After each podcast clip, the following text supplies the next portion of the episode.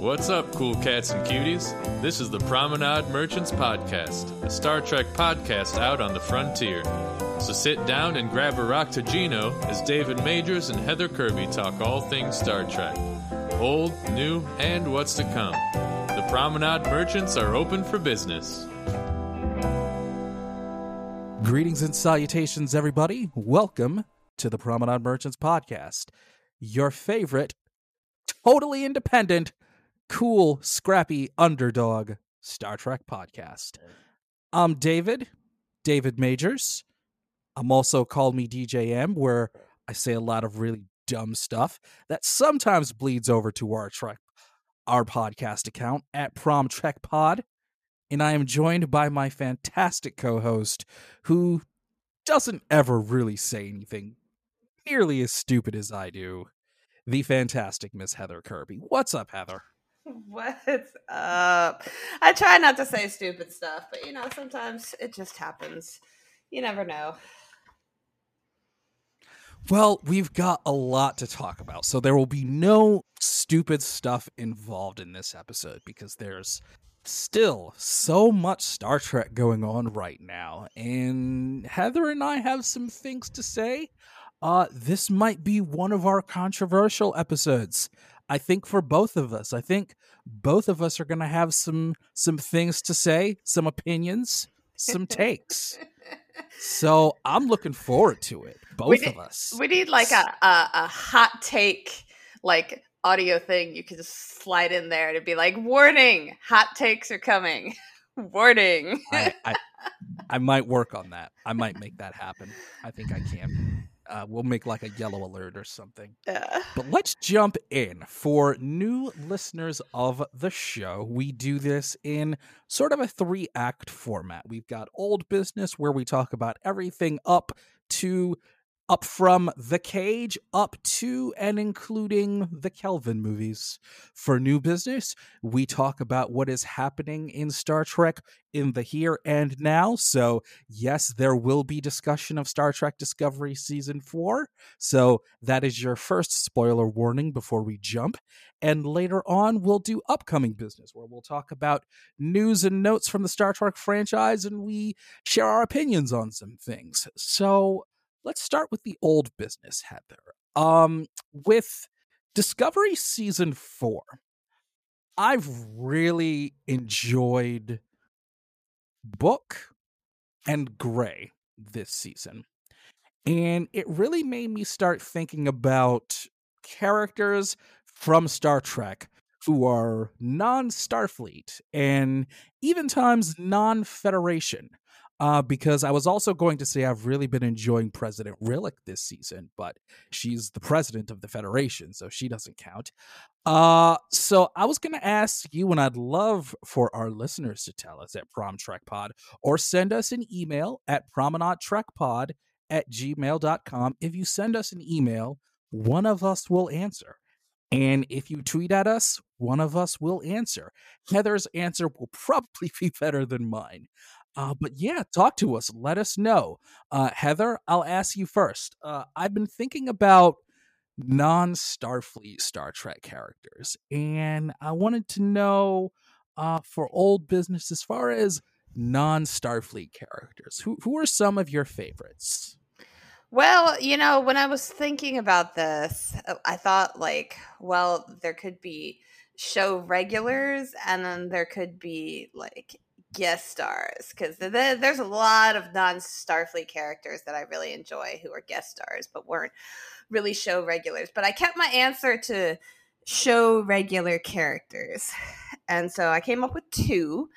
Uh, the first one would be Major slash Colonel Kira of the Bajoran forces on the Deep Space Nine because she's not Starfleet. Always a great choice. She's always with, a great choice. She's with the Bajoran military, and like she's uh, like she's just she's probably my favorite character on DS9. Uh, she, she's just incredible. There's so much death to her, or death depth to her, especially her history with uh, the resistance. And I I, I just love watching her grow throughout that show so much because she working you can see how working with starfleet has impacted her over the series run and how it really opens her eyes to dealing with new people and new species and new situations that she comes across. So um, i really love kira. Um, the second one uh, which I think Enterprise did a really good job of incorporating their alien characters into uh, the crew because the two aliens on the ship were not Starfleet because Starfleet was strictly human at that point. Um, but Dr. Phlox would be my second one. Hey, that was one of mine. Yeah. Dr. Phlox. So I thought he was a wonderful character. Uh, he he really grew on me over time with my multiple re-watches of Enterprise, and I found him to be a very endearing character and a brilliant scientist. Uh, he he was more than a doctor. He was a, a medical researcher, a medical lecturer. Uh, he was clearly someone that was highly regarded uh, throughout the Alpha Quadrant, as it were, as a leader in medical research. And him being on the NX01 was a big deal. And he really showed himself to be a, a really enjoyable alien character. Um, I did not put Major Kira on my list because I kind of figured you might pick her. So we figured Kira would be covered. But yes, uh, Major Kira always gets a nod here on this podcast. Uh, I chose uh, my other two. So since I'm going to take Dr. Phlox off the list, uh, I chose uh, someone who, in many ways, was diametrically opposed to Major Kira, and that was Damar, Gul then Legate Damar of Cardassian Union.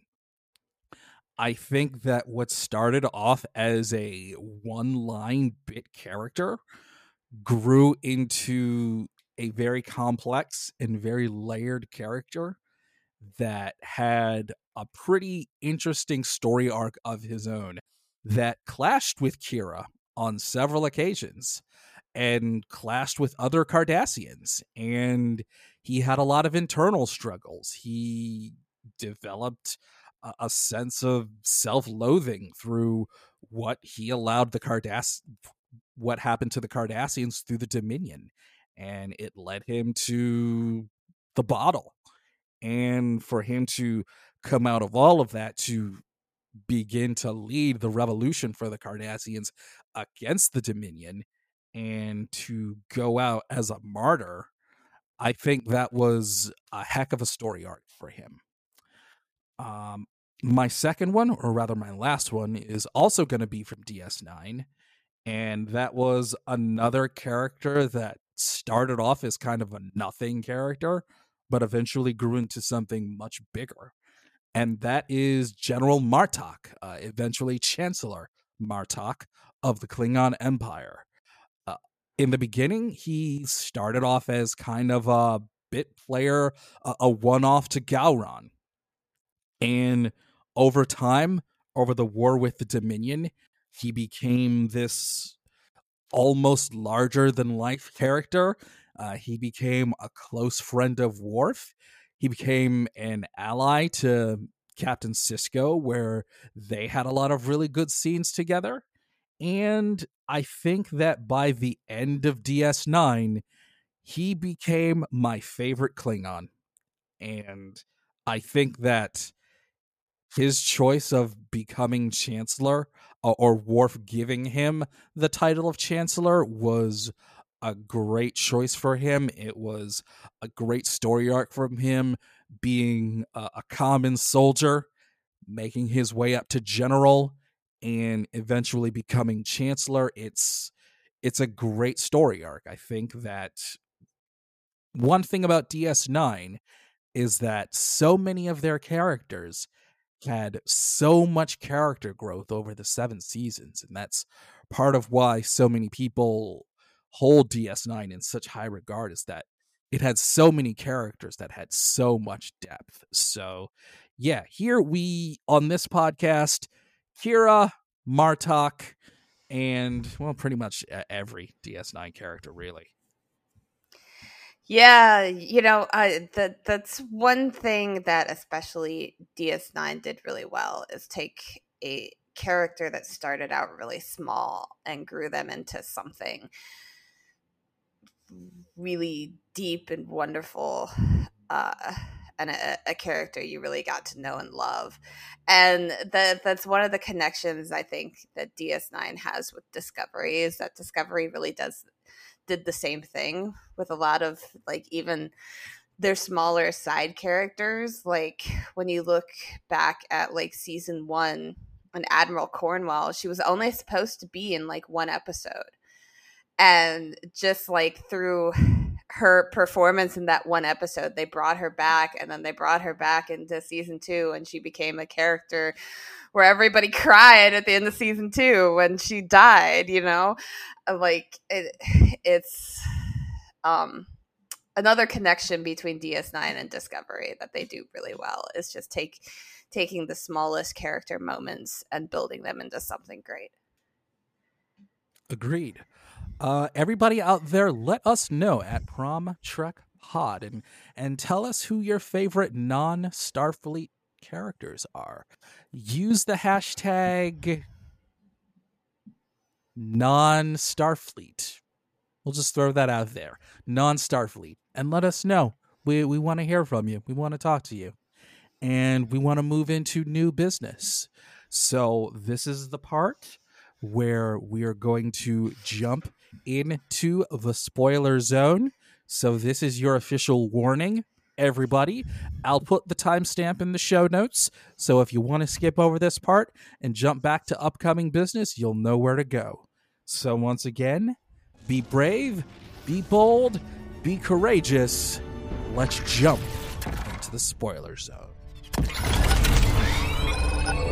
Star Trek Discovery, Season 4, Episode 2 Anomaly.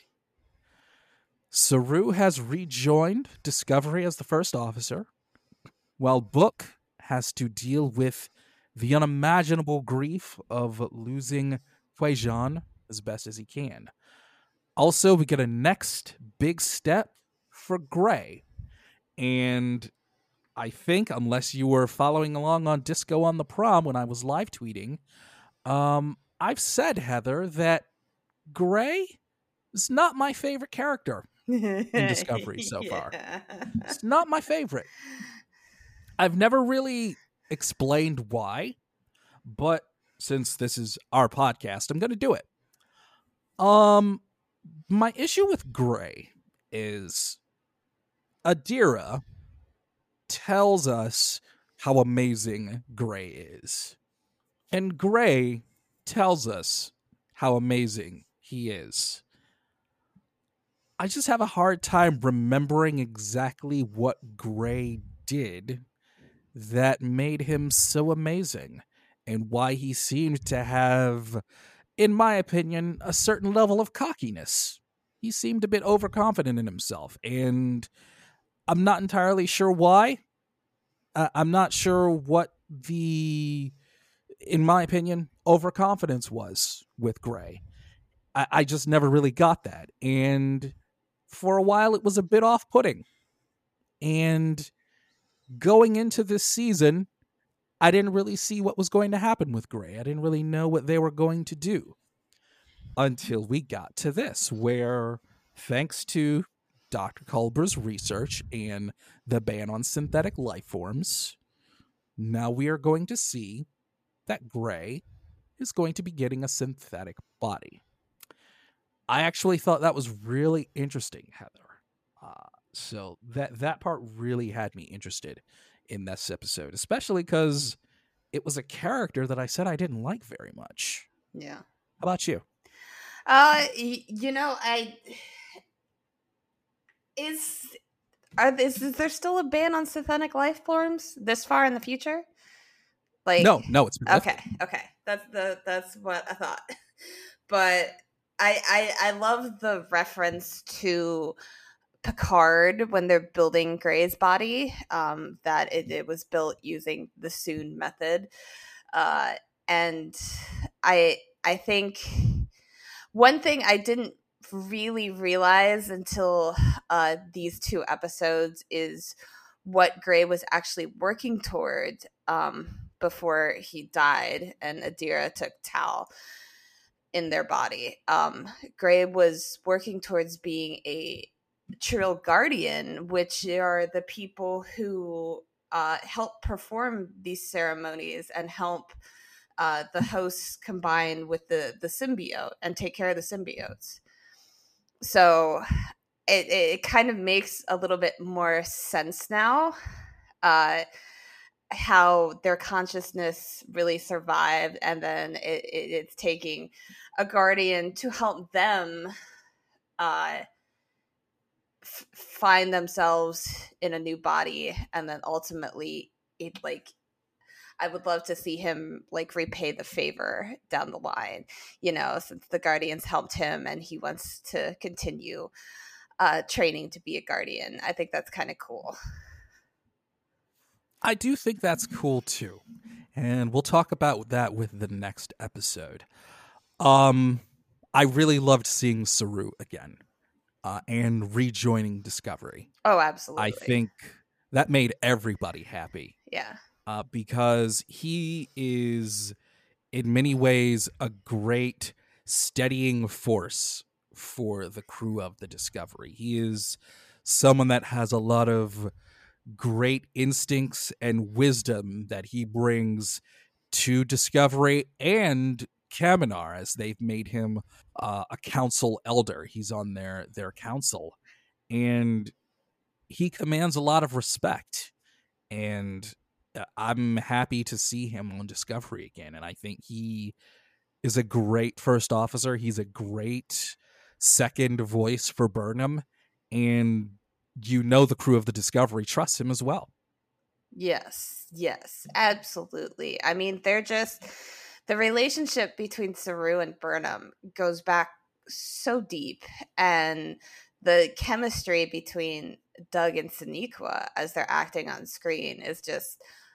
I, it's uh, indescribable. I I mean, the, it, it really comes across like the two of them have known each other for years, and like it, it shows in their performance it's really it's it's something really special uh the chemistry between those two characters and it's something undeniable and it's something that the crew of the discovery really need especially when they're facing a hard situation. Which they have had a lot of.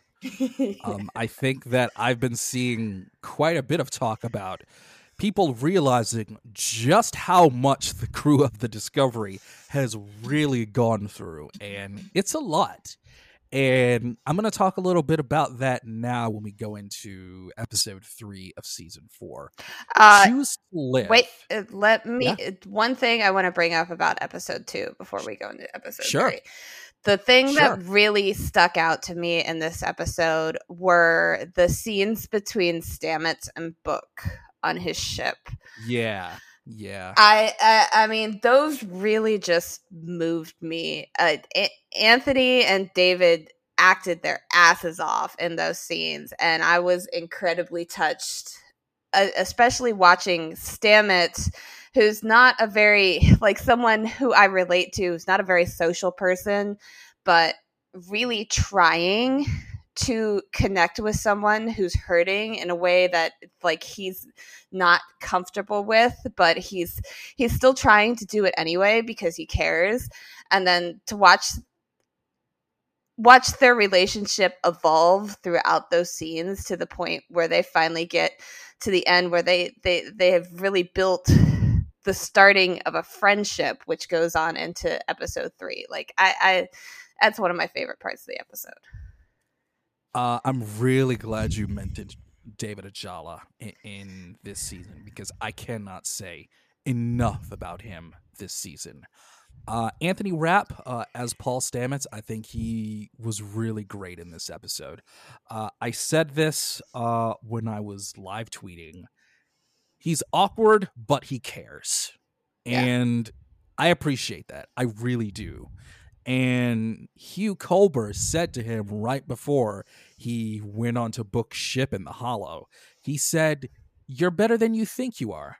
And hearing that from Dr. Culber, again, I, I he's another one. Wilson Cruz, Dr. Culber. I cannot say enough good things about him this season. Uh I, I agree that Stamets is better than he thinks he is. And he put the effort in with Book, and as we'll see in the next episode, it's starting to get through. And you can see that Stamets genuinely cares and wants to show some level of empathy for what Book is going through. Yeah. Because Stamets himself has gone through some terrible tragedies of his own. Yeah. And that's a bonding experience for people. It really can be. Yeah. Um do you want to move to episode 3 now? Okay, yeah, we can move to episode three now. Okay. I'm so sorry. I did not mean to cut you off like that, Heather. I am so so sorry. I'm truly sorry. That's all right. All right. So, episode 3. Choose to live. A Starfleet officer was murdered by J'Vini, a member of the Qowat Milat.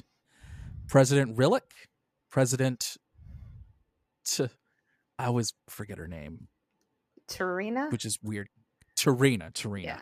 Uh, and President and President T'Rina of Ni'Var uh, begin a joint investigation, and Michael, Dr. Gabrielle Burnham, and Lieutenant Tilly go and investigate. Meanwhile, Book and Stamets head to Ni'Var with the Vulcan Science Institute to find out what is going on with the DMA, the anomaly that destroyed Kwejian. I absolutely loved this episode. Loved, loved, loved it. I think that this will be one of those episodes of Star Trek Discovery that I'm going to be talking about for a long time. This one, I'm not going to say it was quite up there with New Eden from season two, but it was it was pretty darn good in my opinion. It had a little bit of everything, Heather. Yeah, it really did. Um, it it it's one of those episodes where it had a lot going on, but it wasn't. And one of the things I've noticed that I've loved so far about season four is that there there's still multiple things going on at one time, but the pacing has been a lot better this season. So it doesn't feel rushed. It doesn't feel like it's trying to cram a three hours worth of info into one hour of television. Uh, it, it, it's just paced very, very well, and it's building upon itself as it goes along and it the the, the pacing is just incredible. But this episode now any episode with the Qowat Milat is a good episode in my opinion. I'm just gonna throw it right out there. But i really love the having uh michael's mom gabrielle uh in episodes because i think it, it just helps build her character it helps build michael's character and it helps build like so many other characters having her there as just the mother figure and and that was a huge part of this episode for me and why i liked it so much Then let me ask you something about the Qowat Milat, because there is something teased in this episode that I found really interesting. Tilly, uh, who seems to be going through some personal issues. She's in a bit of a, an existential crisis of where she belongs. And I think that it was really interesting that she really seemed interested in talking with the sisters of the Qowat Milat. What did you think of that, Heather? okay so i could tell where you're going from that i don't think tilly is going to join the Qowat Milat, but i think we're building into something with tilly where you know she needs to find her purpose and she needs to as gabrielle told her she needs to find her path and the path that she belongs on. And she doesn't feel right now that like it, everything's been so jumbled and everything's been so moved forward and I, I think she's feeling like she's not sure if she belongs not I, I think she's feeling that she's not sure that she belongs on discovery anymore um i think ultimately this is going to build into something where tilly really finds a a career or a cause or something that really fits her um, that might not be on Discovery. It might not be in Starfleet, uh, but it's something that's going to make her happier in the long run. I think we're building towards that throughout the season. And um, it's going to be really interesting to see what's going on with her and, and what ultimately she she settles into in her role on the show. One, I will agree with you. I do not think Tilly will be joining the Qowat Milat because, as I've said for a long, long time, I believe that Star Trek Discovery is as much Sylvia Tilly's story as it is Michael Burnham's. And I said on a previous episode that I see Star Trek Discovery ending with Tilly as captain of the Discovery. And this episode in particular, where this arc for Tilly in this episode was her finding ways to step out of her comfort zone. First of all, I, I don't know how I feel about her not liking mac and cheese. That that nearly turned me off on Tilly all over again. Because you know, early on, Heather, I, I really didn't like Tilly, and I came around and was like, "Wait, she doesn't like mac and cheese. What the what the hell is this?" Ah, uh, but the idea of Tilly finding ways to learn and step out of her comfort zone that was really interesting to me because we are seeing her grow and progress and rank up as the years go on. And I feel like that's really interesting. We are really seeing Tilly learn a lot and do a lot of things, which is what you want a well rounded Starfleet officer to do. And it just further convinces me that when it's all said and done, Tilly's going to be a captain, and she's probably going to be a pretty damn good one. And I, I think that this was her becoming a bit more philosophical, which you oftentimes get from Starfleet captains, where they have learned and grown and had experiences that were really profound. You could tell that the Qowat Milat and being around them and learning what they're about, that really stuck with her. And the experience on the station from episode one really affected her. And talking with Dr. Culber and the, the theme of this season is that the crew of the Discovery have gone through a lot. And I think we are seeing Tilly really grow into her own and i really like that for her right now. I really like that for her. Okay i'm gonna put out a very bold prediction right here. I i love it. I like I, I i think ultimately by the end of the season tilly's gonna choose to leave the discovery and work with president Rillak that's my that. bold prediction. I mean, I think she needs, she's at the point she needs a little bit of stability and in a position where she can still grow and working with Rillak as like her aide or her Starfleet liaison, yada, yada, yada, I think would be a good fit for Tilly right now.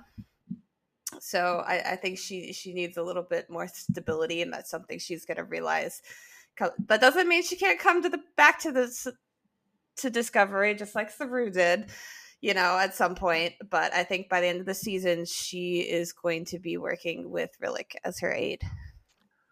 That's my bold prediction. I'm I'm definitely with you on Tilly leaving Discovery. I was definitely 100% with you on that one. I do believe she's leaving Discovery as well. Though, yes, I will admit, I was leaning more towards the Qowat Milat. That's where I was leaning. I think that either way, she'll definitely be coming back. That's what I think. I, I do lean more towards the Qowat Milat because it felt like there was something there that really resonated with Tilly with the Qowat Milat. And maybe every once in a while you'll see a Star Trek character go on something of a spiritual journey. Um you saw Captain Sisko in DS9 uh, figure out where he stood as the emissary to the Bajoran prophets. Uh, Tuvok was an incredibly spiritual character. Maybe this is something for Tilly to explore uh, more of a spirituality side, or maybe a more philosophical side of herself. So while we're both agreeing that I think it's a pretty good chance that Tilly is leaving the Discovery, where she goes is going to be interesting, Heather. I think that's really going to be interesting. And I'm glad you brought up President Rillak because once again, the way that she played this out in the first act of this episode, where the Qowat Milat wanted to go after J'Vini on their own, but also the Federation wanted involved and Ni'Var wanted involved, and President Rillak really played it all well and turned it into a joint operation one, I thought that was really good. And two, the way that they allowed, uh, the way that Rillak allowed Ni'Var to take J'Vini uh, to, to extradite her, I thought that was a really good play on her part. Um, I, I know that politicians and politics are, are not the favorite thing of a lot of Trekkies, but I'm really loving the way that President Rillak is really playing chess throughout this whole season. She's she's a really good, she's a very savvy politician. She's she's very good at her job. And I like the way that Admiral Vance made that music analogy. I thought that was really, really good. Um, I said when I was live tweeting that I got a little bit of a West Wing vibe from her with just how she's managing all of these different things. And I, am really liking President Rillak so far. I really like her. I do too. I I I, I mean, she's definitely. I think. Okay, I I think Star Trek fans are like ingrained to not trust the higher up officials in Starfleet or the Federation. Like just just because there's been so many instances throughout all the shows where the higher up officials in Starfleet are actually the bad guys. And now in Discovery, we're getting admirals and presidents who are actually decent people, and everyone wants to look to find some reason or or or or like it is apprehensive to wonder when they're going to get like stab the characters in the back. It, it, it's not going to happen. Okay, it's not going to happen. Like, I, I I think there. One of the things, especially that Star Trek does so well, is reflect like what needs to be seen in the world today and they're really reflecting of you know there there are politicians that you can trust you know and ultimately even though it doesn't seem like it's something that you agree with it's ultimately the right thing. And i think Rillak is a character like that where you got to learn to trust her. You got to learn to trust her ultimately. I am really learning to trust her because I think she has a great perspective on the bigger picture. And she has said as much. She said that her primary goal is to reinvigorate the Federation, uh, doing things like welcoming Ni'Var back into the Federation. That that's something you do when you're the president. uh, making the order to give out dilithium for free. That that's something a president makes a decision on. That's a big call. And you see that she's doing these things for the bigger picture of the larger good of the Federation. And for a show that is always about optimism and idealism, I think showing a political figure who is one very politically savvy, but also two still very idealistic and hopeful is really really good. Um, she's not naive. She's not a fool, and I- I'm really really liking what they're doing with her. And they're not necessarily showing her conflicting with Burnham as much as they were, and I like that too. Uh, it's it's a chance for Michael Burnham to grow and learn as well, and I really like that. Well, you know, I think they're still showing her conflicting with Burnham because Burnham did not like the the fact that she uh, ultimately gave J'Vini to Ni'Var at the end of that episode. I mean, that was very clear. So I, I think they're building up to something where the two of them are going to have to show down and Burnham's going to realize that, you know, she she needs to stop fighting the authority here and that she is ultimately doing it for the for good reasons. Um, and and thank goodness for Admiral Vance then. Yeah, because he he's he is a fantastic in between between the two of them because he is a Starfleet admiral, which involves a lot of politics, but he's also a Starfleet admiral, which means he's an officer. So he he is a great mediator between the two. Uh, Admiral Vance just so many great characters on this show. We haven't even talked about Book and Stamets on Ni'Var yet because that was incredible. That was just incredible. I loved the Vulcan Science Institute or the the Ni'Var Science Institute uh, and their deep scientific meditation. And I I loved uh, for the visuals of the mind meld I thought that was great. And Heather, I, I don't know if you noticed this and, and if our listeners noticed this, but when I was watching this episode and I live tweeted, there was a moment when T'Rina mentioned that the suggestion of a mind meld with book. Yeah. And I noticed the musical cue when she said mind meld. And it was like, oh, they they did that in there. They put that in there for Trekkies because a mind meld means business is about to pick up. And I loved the the visuals and the graphics for the mind meld. I thought that was really really cool. Yeah. Well, I I mean, that's one of the things Russo does so well with the score on Discovery is just insert these little cues that remind you of all the references popping up in the episode. Like he he does that so well in his score. Um, he he did it with Archer's theme when they announced the the Jonathan Archer space dock. You know, it, it it's oh that was so good. Yeah, he's just fantastic at that. Um, yeah, I loved. I I I loved Book and Stamets on the bar because, like I said, especially going from episode two into episode three, you see really a, a, a, growing friendship between the two of them, which I think is really cool because we haven't really seen Stamets have a friendship per se. Um, so I, I, I enjoy watching uh, their their their friendship and their relationship grow. Um, and classic Stamets when the Vulcans go into the deep meditative state, and he's like, "Oh, it's not time to be sleeping. Why are we taking a nap? Oh, uh, they're meditating, guys. Vul- Vulcans meditate. That's what they do. Oh, they're in, they're in deep thought. That's very much a classic Stamets line.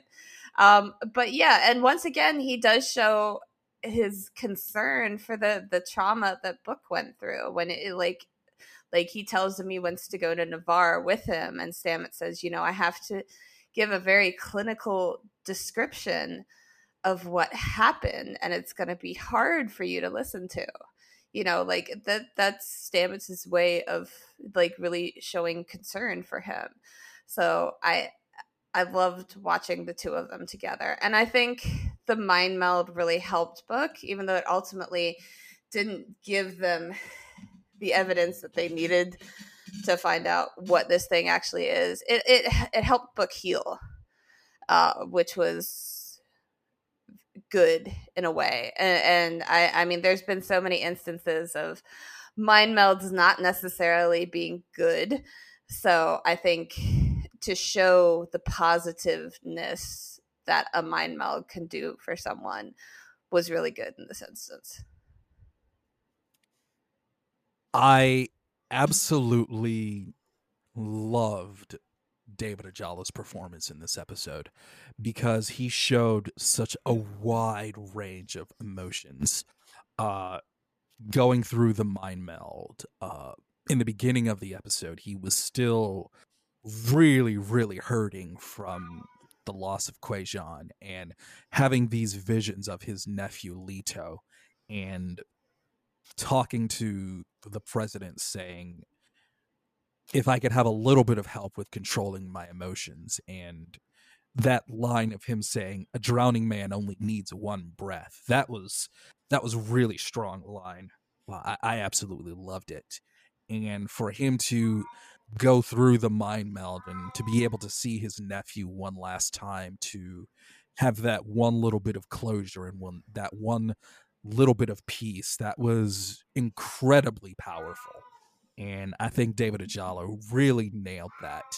And at the end of the episode, where he and Michael were in their quarters together, where you could tell that he was still not a hundred percent okay, but he was starting to heal from it all mm-hmm. and starting to be able to allow himself to move on. I thought that David Ajala really put on an amazing performance in this episode. He was, in my opinion, just spectacular.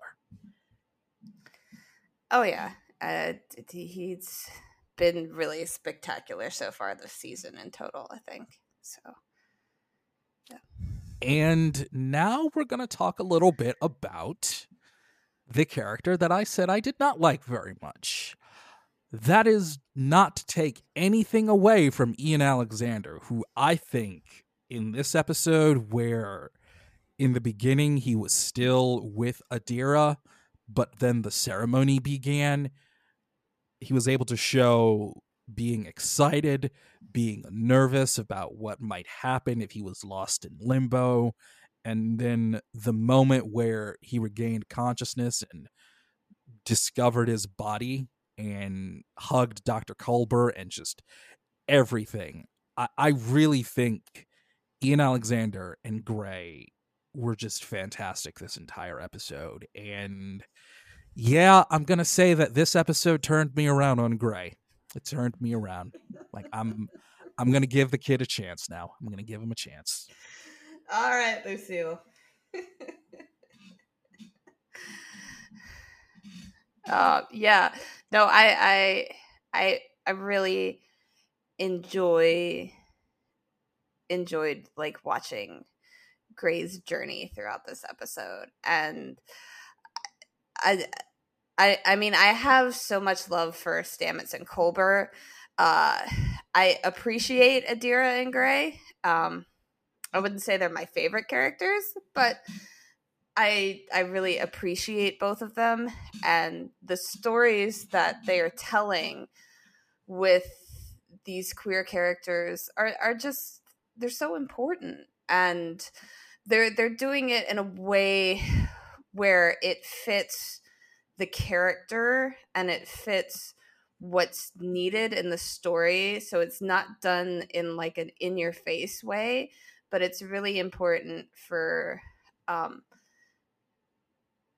especially other members of the LGBTQ community when they're watching it.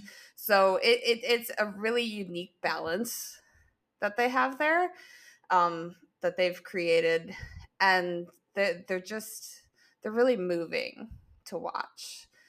to watch this little family. Um, it, it is incredibly yeah. moving. Um, as a cisgendered heterosexual man, I am deeply moved by Gray's story in this season. And the allegories are not lost on me. Of course, I cannot relate, but I can only imagine how it might feel for someone that is trans. I, I can only imagine what watching this might feel for them. Uh, because it is so incredibly profound and the, the obvious allegories of what is happening with Gray's story. Uh, I think it's another great example of Star Trek always reflecting the issues of the day. And that is what Star Trek has always done. It reflects our current world. And LGBTQ issues are a part of our world now. They are much more out in the open and much more public, and they deserve to have their stories told, just like they anyone else would. And I think both Blu del Barrio and Ian Alexander are doing an exceptional job, especially because both of them are so young. They're both, I don't think either one of them is old enough to legally drink. They're babies. and uh, the, the, they're, the, they're close, but yeah, no, I, am not sure either of them are old enough to legally drink. And uh. they're both doing a great, great job. And I, I really think Ian Alexander was really, really good in episode three, Choose to Live. I really, really do. Well, and I, I think this is an important point to realize that the these stories really hit home because they're not only like telling LGBTQ stories, but they're doing it with actors that are LGBTQ. Like if the actors playing these characters didn't relate to the story, it would come across differently. Um, and I, I, think it's really noticeable and why we talk about how representation matters because like the the story that gray both gray and adira have gone through have really been uh, Blu and ian's own personal stories that they've gone through themselves. So there's a deep personal connection to what these characters are go through are going through because they've experienced it themselves. And for uh, it, it's for for someone who hasn't experienced it it would come across being played differently on screen. If they were trying to portray it on screen than these two wonderful people are doing. So I think that that's why they're really knocking it out of the park because it's very personal for both of them. You know, it, it it's it's something that they relate to on a personal level, and they're in their performance is really showing the world what they've went through. And it's a story that needs to be told. It really is. And just to wrap up, because I, I think that this episode, Choose to Live, really was just phenomenal. We got some Qowat Milat sword fighting too. and Tilly. And Tilly got a sword. With a sword. Tilly got a sword. just, yeah. I highly recommend this episode. Heather, you choose to live episode three? Uh, yeah, definitely this this episode of Star Trek Discovery for me was about as close to a 10 as I'm going to give. It, it's it might be right under New Eden for me as far as Star Trek Discovery goes. And that will be the end of the spoiler zone. So let me make sure I get a note of that for the show notes. It will be there for the listeners. And we're going to jump into upcoming business. Heather, let's have some fun. Uh, everyone knows that the Netflix deal uh, internationally with Star Trek Discovery fell through right before the season began. So, for a brief period, Star Trek Discovery Season 4 was left without an international airing partner. They turned it around fairly quickly, and Paramount Plus got some deals done in various international markets where a subscription to Paramount Plus was marked down by 50%, starting on November 26, which would have been the second week of season four. Also, in various places across Europe and Australia and, and Asia, Pluto TV, uh, a streaming platform, uh, got disco on the same day. So, starting from episode two, you were able to get everything caught up with Star Trek Discovery. So, for the most part, it has worked out. Um, Paramount Plus will be available more internationally starting next year, but at least for now, they were able to work something out with international viewers for Star Trek Discovery. So that that's a positive. That's a good. That's a win all around. Okay, so it's not a perfect deal because the Pluto TV's reach is not as far as Netflix's. Okay. So there are multiple countries, even just across in Europe, who don't have access to Star Trek Discovery season four. Um, it, it it's obviously not ideal, but it does allow for a larger international audience to watch it. I also want to point out Pluto TV is free, people. it is a free streaming app. You do not have to pay for it. Okay? So, over here in the US, we want to watch Star Trek Discovery, we have to pay at least $4.99 a month for Paramount Plus. Pluto TV, you don't have to pay for it right now. Like they work their asses off to give you a deal because they know they screwed up. Like the fact they got this deal done in the span of a week says a lot because they know they screwed up and they wanted to make it better. Okay. So putting it on Pluto TV outside of the US is a huge deal offering, peace offering to make it better. the thing that gets me is that there there have been people who are like, "Oh, well, it it it it, it basically airs on live TV at nine o'clock on a Friday night, and if I can't watch it, then what am I gonna do? I can't watch it. It's not on on demand. Like, I, I I don't know what to tell you. Okay, like I I just feel like there's it it it was a crappy situation, and Paramount worked really hard to try to make the situation better, and like even the people who have access to it now outside of the U.S. still have issues with how they can get it and that that just seems like being slightly ungrateful in my opinion. Like they really did work hard. I, I, I don't pretend to know all the details that go into international licensing laws and how things can stream outside the country. I don't know. I'm not a, a, a media lawyer. I don't know any of that. But i do know it's complicated okay? It's not as simple as most people think where we can just put it on something for you. It is complicated and the fact that they worked their asses off to get a deal done in a week so more people outside of North America could see Star Trek Discovery season 2 uh, is a huge effort. And there's still a lot of people that were unhappy with that. And you know you you should be happy for what you got because you could have had nothing. You could have had nothing. You could have just had to wait until 2022 like they they they work their butts off to do it for you. Like just be thankful that you do have some sort of deal because like i said there's some people in europe who still can't watch it. Like the uk gets it.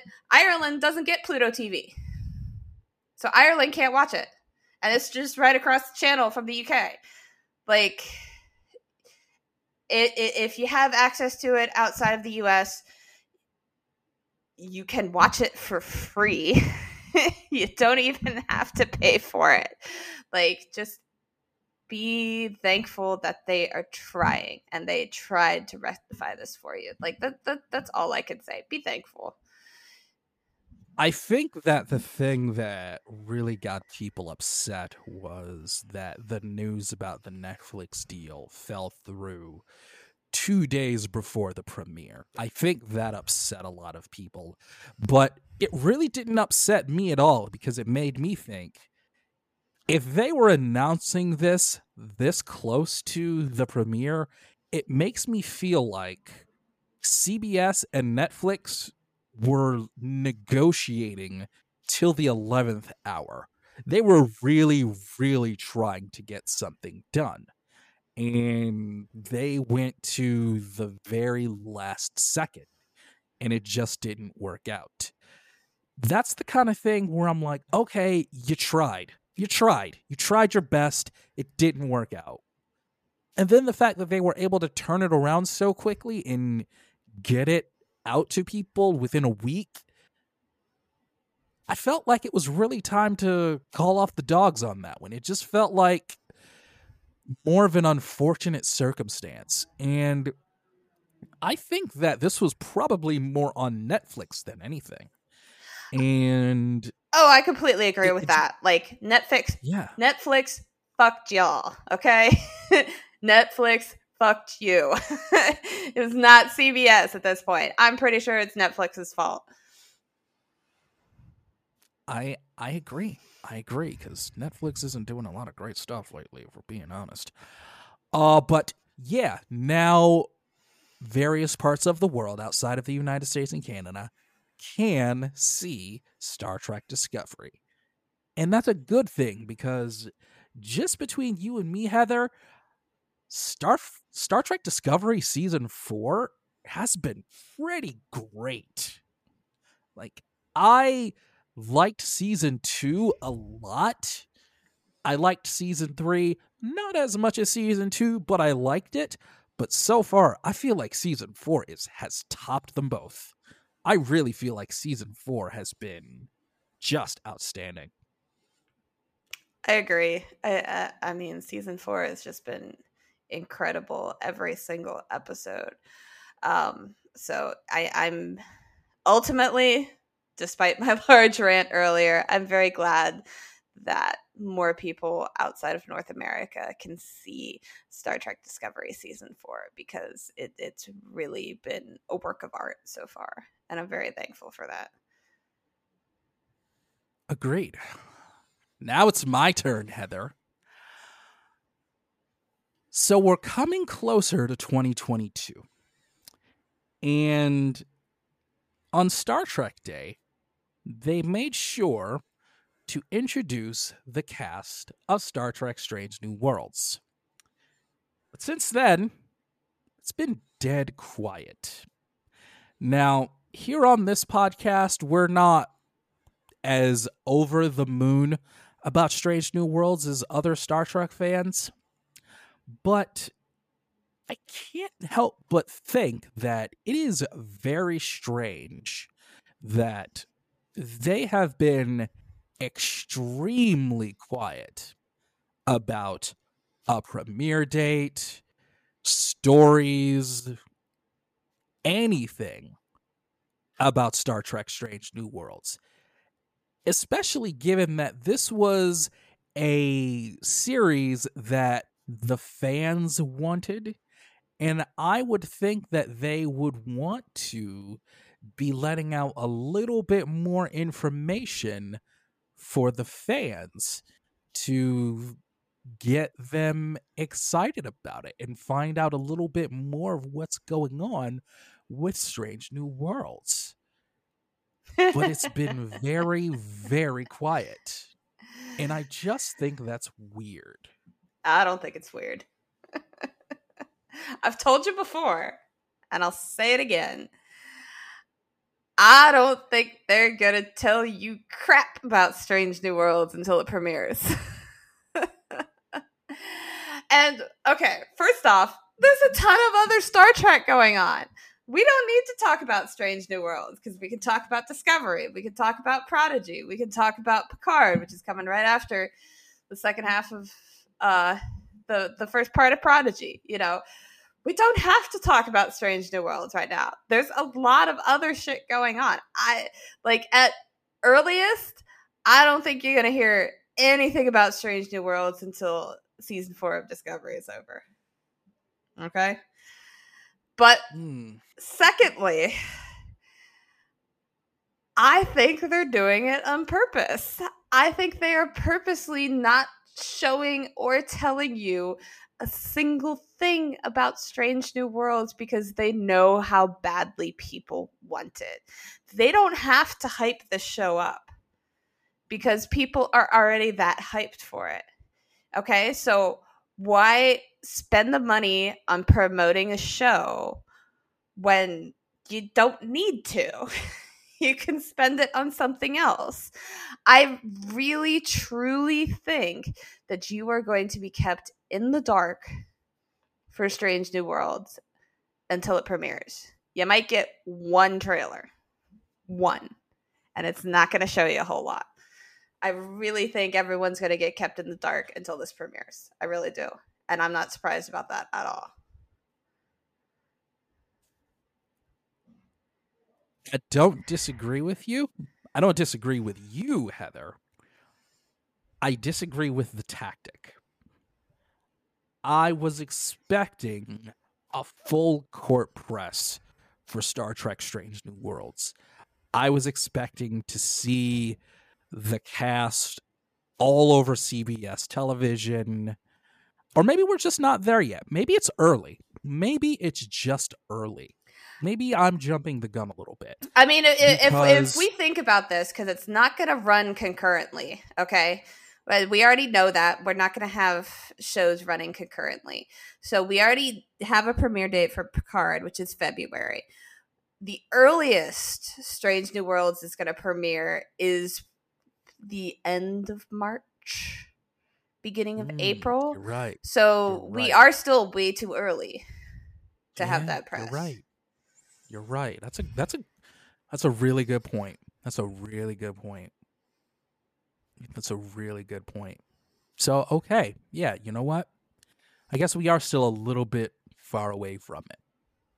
I, I just I guess I was just surprised at how quiet it's been, but you know what? You're right. You are absolutely right. Okay, I will I will reverse impulse on that. I will reverse impulse.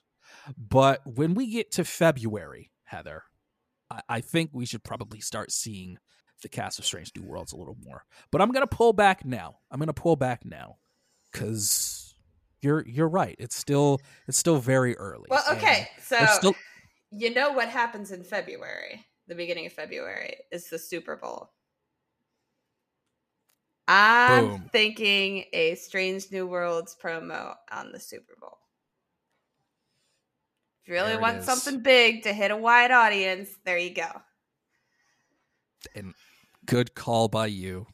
Good call by you.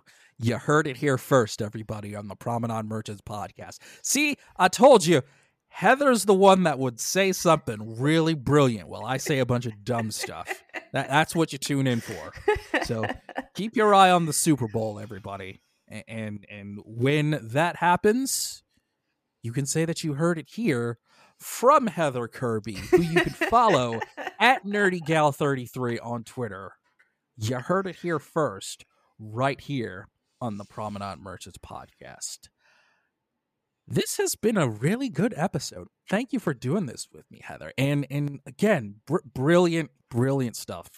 That that's a really good call on the Super Bowl. Really good call. Um, tell everybody where they can find you, what you got going on. All right. Well, you can find me on Twitter at nerdygal33. Um, yeah, I don't really have a whole lot going on. I'm trying to be a lazy bum throughout the holiday season. She she's on the injured list. Everybody, she's Yeah. she's working through an injury. Yeah. Um, I'm try I'm trying to convince her to talk to the Trek Pod co- coaching staff and maybe get some time off, but she's she's working through the injury, so you you got to respect it. You got to respect it. She's she's double tough, folks. She's tougher than a two dollar steak, as Jim Ross would say.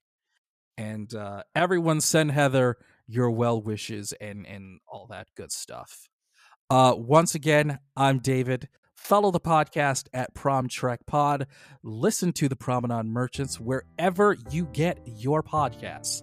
It's available everywhere. Thank you all so much for listening, and until next time, live long and send swords.